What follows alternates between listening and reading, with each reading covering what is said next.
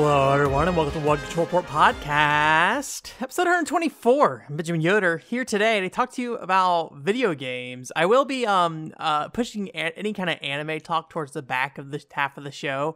Uh, I don't think I'll I'll be super invested in anime in the near future, but uh, I just I just feel like maybe it's like, like I think last week I spent like five minutes on anime to be in the show, and for being a video game podcast, I should probably focus on video games first, and the anime stuff can come later, or if it's just like naturally fits in throughout the show, if I'm if it's like a point of topic. But uh, but considering the show is kind of like compact, it doesn't make a ton of sense for me to like you know spend a quarter of the show on anime, then you know towards the end, if I still have more video game stuff I want to talk about, I have to like try to wrap it up uh, as quickly as possible instead of spending the time it needs. But yeah, I haven't I haven't been playing too much, unfortunately. Um, so I can't really give you an update on that stuff. I will say one thing. Uh, in God Eater Two, um, I've gotten to the point. So in God Eater 2, there are these things called blood arts. And initially, when you get the blood arts, they're very simple skills and they're kind of not great. Uh, and they take a long time to level up. But as you level them up, you can equip higher level versions of these like blood arts. So they're essentially like they basically modify your current combo to do different things, and you have like a, a super powered attack associated with a certain combo. Um, and and some of the level three combos are actually pretty decent. Um, I'm starting to spend more time on using some of the more, I guess, wide reaching combos. I'm using a scythe in that game. If you don't know, God Eater 2 is kind of like a monster hunting style game. So when you use the scythe, you can kind of like hit multiple parts of an enemy at once.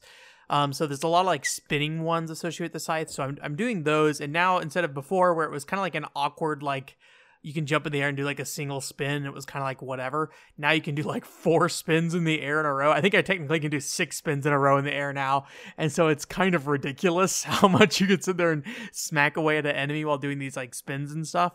So that's been interesting to see see that part of the game finally to start develop after, you know, I, I've I've essentially beaten the first half of that game at this point. So now we're in the second half of that game. And and maybe if I focused on like a single blood art through the whole game, maybe it would have been, you know, quicker. But now now that we're at a higher level, I'm leveling each of the blood arts a lot faster. So so like leveling a blood art takes like a few missions rather than, you know, 20 30 missions in in the previous difficulties. So so i'm getting to see a lot of these blood arts kind of evolve into their next form and become like actually used for useful skills.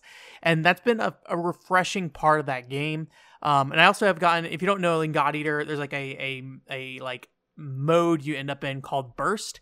And in god eater 1 it's a lot more beneficial to the player uh to be in burst. In god eater 2 it's not as much so there are definitely a lot of things but typically you can just expect like a general stat boost if you're in burst mode.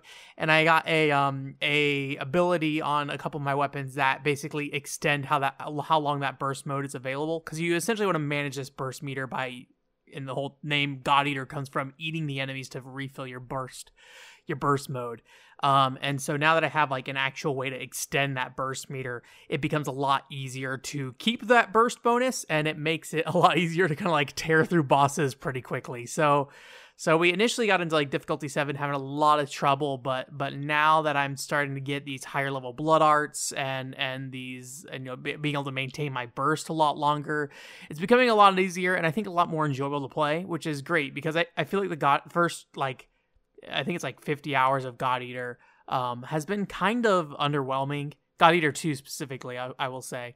Uh, especially in comparison to how uh, to God Eater 1, and especially, you know, I can't speak a lot like I don't really remember how the first like, you know, section of God Eater 1 was in terms of like gameplay, but you're kind of learning the mechanics as you're going. And so when you jump into God Eater 2, you lose a lot of those mechanics and then end up building up new mechanics. And the, the rate at which they introduce mecha- those mechanics, I think, is a little slow, or maybe not the rate that they introduce them, but the r- rate at which they become relevant. Um, like the blood art thing, where it just takes forever to level them to be decent skills. So, so yeah, I guess I had something to say about God Eater this week. Is what it actually that was actually a lot more than I thought thought there would be. Uh, in terms of news this week, there's a, there's a couple things I wanted to talk about. I don't know if I have a lot of deep insight on a lot of these things, but I just saw some news stories that caught my attention. Uh, there's the Metal Max Xeno Reborn uh, if you don't know, Metal Max series is old old series on like the Famicom and stuff that's been going on for I, I think consistently over all this time. But the uh, only one that got localized was Metal Saga, I believe, on the PlayStation 2, which I, I actually picked up a handful of years ago, specifically because I found the mobile game of that series and I thought the style was cool. I was like, oh, one of these games actually came out in the U.S. Uh, and I'm pretty sure that is all on the podcast and everything that I that I went through that whole process and figured that out. Um, but anyways, uh, so Metal Max Xeno is the most recent one. I think I think maybe the second Metal Max game to get localized.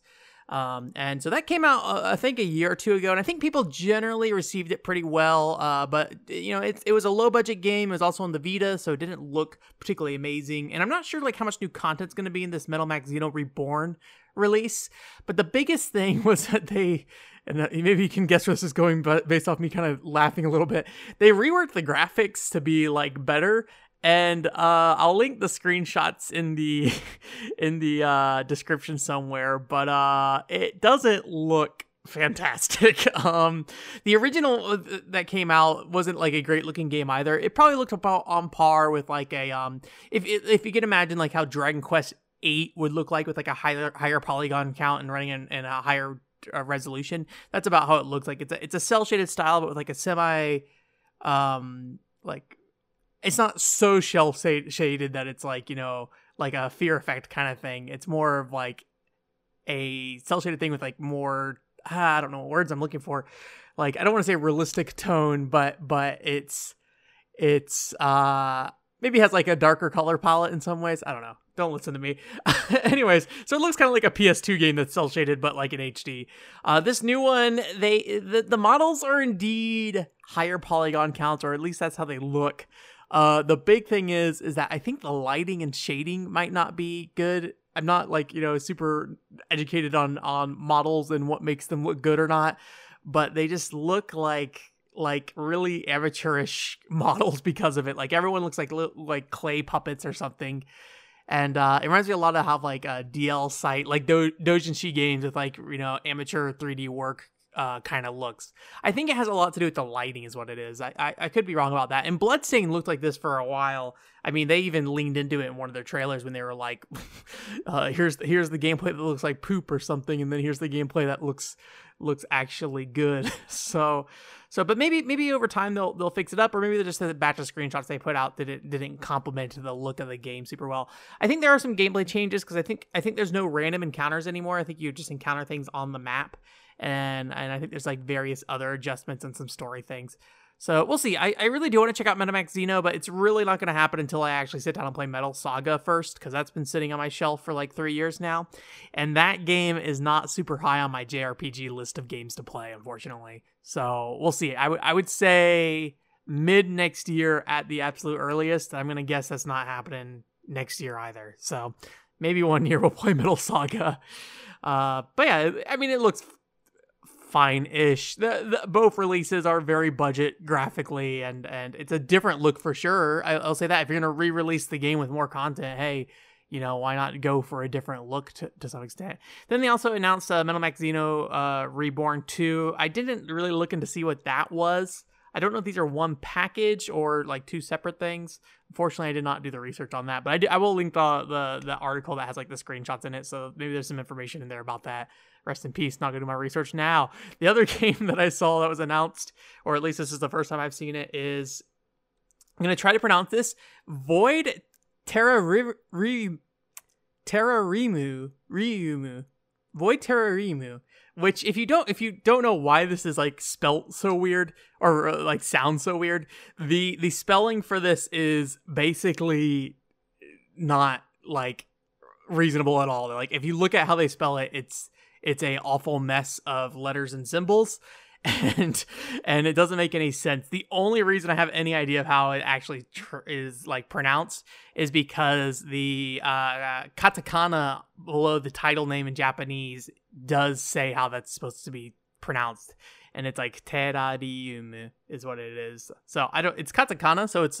I think that means it's a Western word, whether it's an English word or not, I don't know. Katakana is kind of like great in some ways because you're like, oh, I can make out words like attack or beam saber or something like that.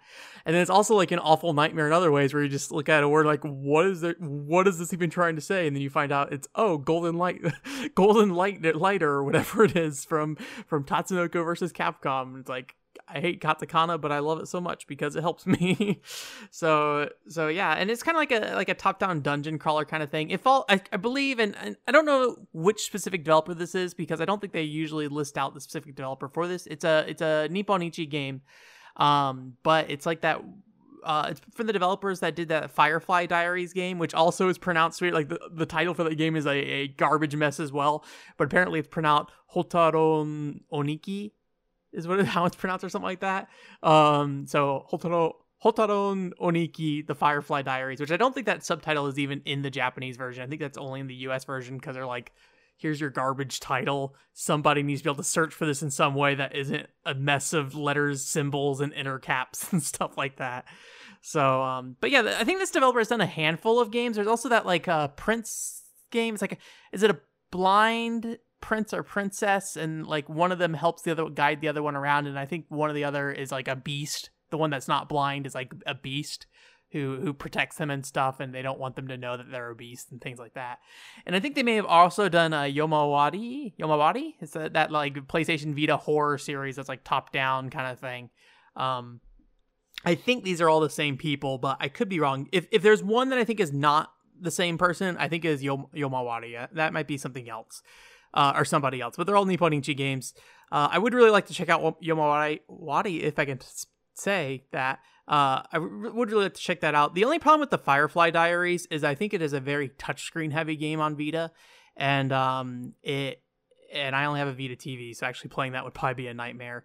Uh, but I guess talking about the game that was actually announced, the Void game, it's kind of like a top-down dungeon crawler kind of thing. Um, I haven't seen anything about it that really stands out to me, so I don't particularly love it. Uh, at least from a mechanics per- perspective, where the other games I think are more like, uh, at least the Firefly Diaries is more like a side-scrolling puzzler kind of game.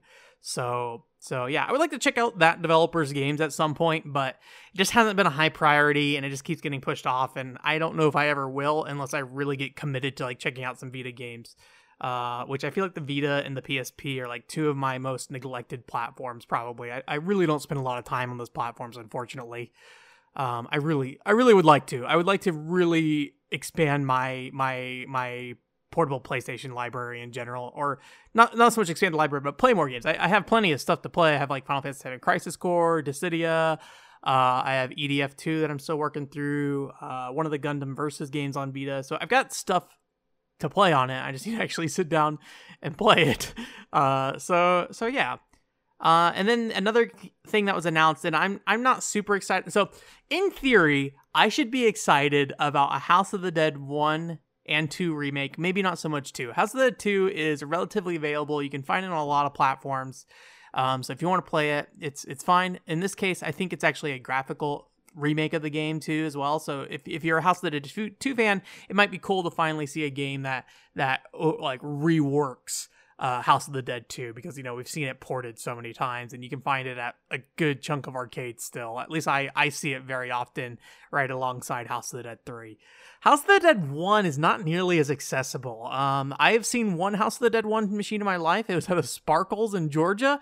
I did not play it because I was there for a school assignment. I, sh- I feel like I should have played it, but I, I had a free pass to get into the place because of my school assignment. So I didn't want to feel like I was abusing it by, hey, I'm going to go hang out in your arcade. you know, I feel like I was there for my own leisure activities, I probably should have paid for it on my own. Uh, but I was just going in there to basically write a thing about it for school. Um, Anyway, so House of the Dead one. Uh, otherwise, though, if unless you find an arcade machine, which I've only ever seen that one, uh, there's a Saturn version. It seems like, and a PC version. Which there being a PC version would make me think that at some point somebody would have ported it somewhere, but apparently not. Usually, seems like if there's like an old PC version of a game, a lot of like modern remakes of games that will be based off that PC version of a game, like Final Fantasy VIII or something like that, or Final Fantasy VII. I think is also based off the PC version.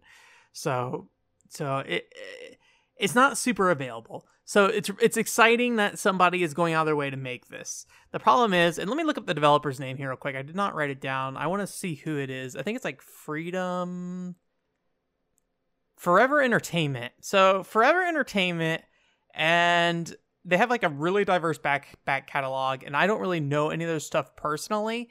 Um, I have not played any of their stuff, but they are also working on the Panzer Dragoon remake, which um you know, I have not played it, uh, but the E3 footage they showed of that remake was rough. Um, I, I would not say it was a impressive display of a game. Um, and and generally, what I heard coming out of Tokyo Game Show is that the people who played it were also not very impressed by the Panzer Dragoon remake. So so to have a House of the Dead 1 remake uh, uh, by a team that may be unproven and haven't we haven't really seen the evidence that that Panzer Dragoon thing has turned out well yet. Um, it's a little concerning. That being said, uh, there's not a lot of ways to play Saturn games or or anything like that. So like, hey, at least somebody's trying because sure as heck Sega's not trying. At least like you know directly. I I mean Sega's obviously probably publishing this or or at least you know giving their their grace to use the license. I mean obviously because they wouldn't use the license otherwise unless it was legal. um, um, but yeah, it just I'm a little worried. I don't think Sega makes the best judgment calls when it comes to their classic IP and re-releasing them a lot of times. We just have to look at the uh the what is it? What are the oh man, I'm forgetting I'm blanking that company name that made like this terrible Sega Genesis minis. Like all I'm my my brain is saying a la Alaplaya, but I'm pretty sure it's the S4 League, like uh, developers or publishers. Um oh, I can't remember what it was. Sorry. It's telling that Sega's using that or was using them like pretty reliably and then come Sega Genesis many time we're still like oh yeah we're to use these guys even though you know the world already had a great hatred of them and thankfully they switched over to using M2 stuff eventually which was which was nice um but yeah so anyways that being said you know Forever Entertainment completely different company as far as I know um you know it's I I hope the best I will probably try to check out that Panzer Dragoon remake I don't know if I check out the House of the Dead 1 remake, we'll probably rely pretty heavily on how that Panzer Dragoon remake turns out. But I always say, like, Sega, put out your Saturn library, please. I know it's a nightmare. That hardware is a nightmare to work with. Um, but you know, I, I would like I'm I am really and you know, I've been around I'm 30 years old at this point. I've been around enough to be like see the constant re-release of the Sega Genesis library. And you know, I get it. That's Sega's golden years and it's what sells and they, you know, there's 16-bit stuff that's really easy to, you know, emulate, put on other platforms or at least comparatively easy to to 32-bit stuff, but man, I am I am ready for Sega to explore their the rest of their catalog. You know, maybe maybe it's a bias of mine that I, I have more interest in 32-bit games versus 16-bit games because that was definitely around the time I was like becoming a really uh, involved person in gaming. I, I didn't really have a console to Nintendo 64. I was playing PlayStation or uh, NES and Super Nintendo games before that, but it was just not mine, and so it was kind of a a treat kind of thing versus like something I was doing every day. So I don't know please Forever Entertainment do your best i hope i hope you do your best and i hope sega gives you the resources to do your best uh and hopefully it works out because i would love to play house of the dead 1 because i'm sick and tired of playing house of the dead 2 and 3 so yeah and then the one last other uh, game announcement thing was Brain Age for the Switch. I'm not sure why these game announcements all of a sudden were dumping out. I don't know if there's an event this week or what. I mean, we just passed by Tokyo Game Show, but uh, but Brain Age for the Switch, which looked uh looks pretty fun. I, I like that they use the the IR camera on the the Joy Cons. I feel like a lot of Nintendo's platforms has that little like IR slot on it. Um, and you know, obviously the the Wii used it in its own way, although it's a little different there.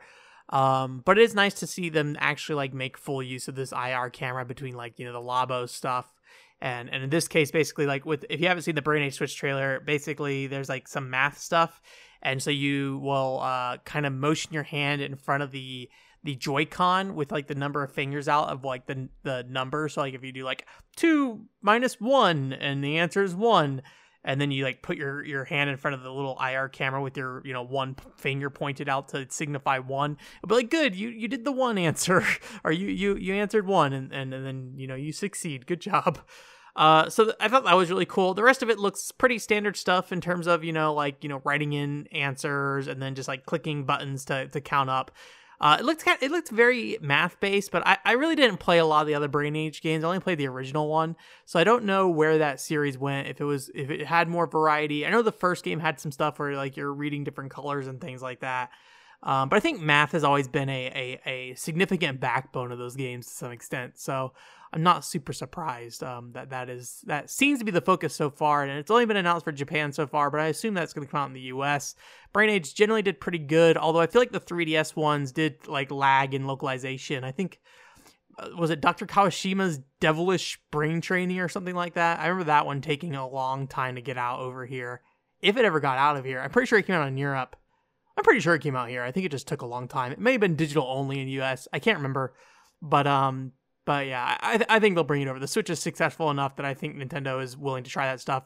You know, you see Nintendo of America publishing like fitness boxing on on the Switch, and and you know going for that that kind of audience. We have Ring Fit Adventure coming up soon, so I think Nintendo's really interested in kind of regaining some of that audience. But you know whether or not that audience is there is a whole other thing. You know, there's the the landscape has changed quite a bit since 2006. Even even you know 2000 you know 10 when when the Wii was kind of at its height. Like most people have smartphones now and they can do a lot of this stuff or like like fitness tracking devices and things like that so I do I do like that like Ring Fit Adventure is leaning very heavily into the you know, we're making a video game and we're making a fitness device that is uh, very specific to our hardware. You can't really or at least, you know, theoretically you wouldn't be able to do that easily with a phone because you have like, you know, two motion detectors separate and something connected to a TV or something. You can't like, you know, I mean, you think of theor- theoretically like tape a a phone to a ring or something, but I feel like that would limit what you could do because you have to ensure the player can see the screen at all times, things like that. So I don't know when that comes out, the Ring Fit Adventure. I'm curious to check it out.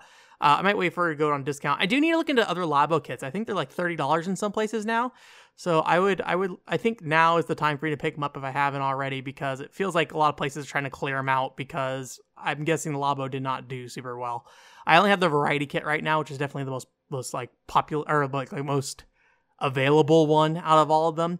I do want to get the giant robot kit. I think I want the vehicle set, and I I, I might do the VR headset too. I don't know. Well, I'll think about it. I the big thing with the Labo stuff is that like you can't really buy it used later. So if, if you you know don't get it get it while the new new copies are available, then then you're not going to be able to get like at least the original Nintendo cardboard stuff and ruin it like I did. Hey, speaking of which, uh, while we're here talking about it, uh, I did a Nintendo Labo stream this week. So I did a uh, piano, the piano building. I did not finish it, but if you want to watch me spend two and a half hours trying to build a piano, it's on the website. So feel free to go look at that if you want. Uh, I'll be continuing the piano this week on, on the stream Thursday at 7 o'clock uh, Pacific time. Uh, I'll be continuing 7 o'clock uh, p.m.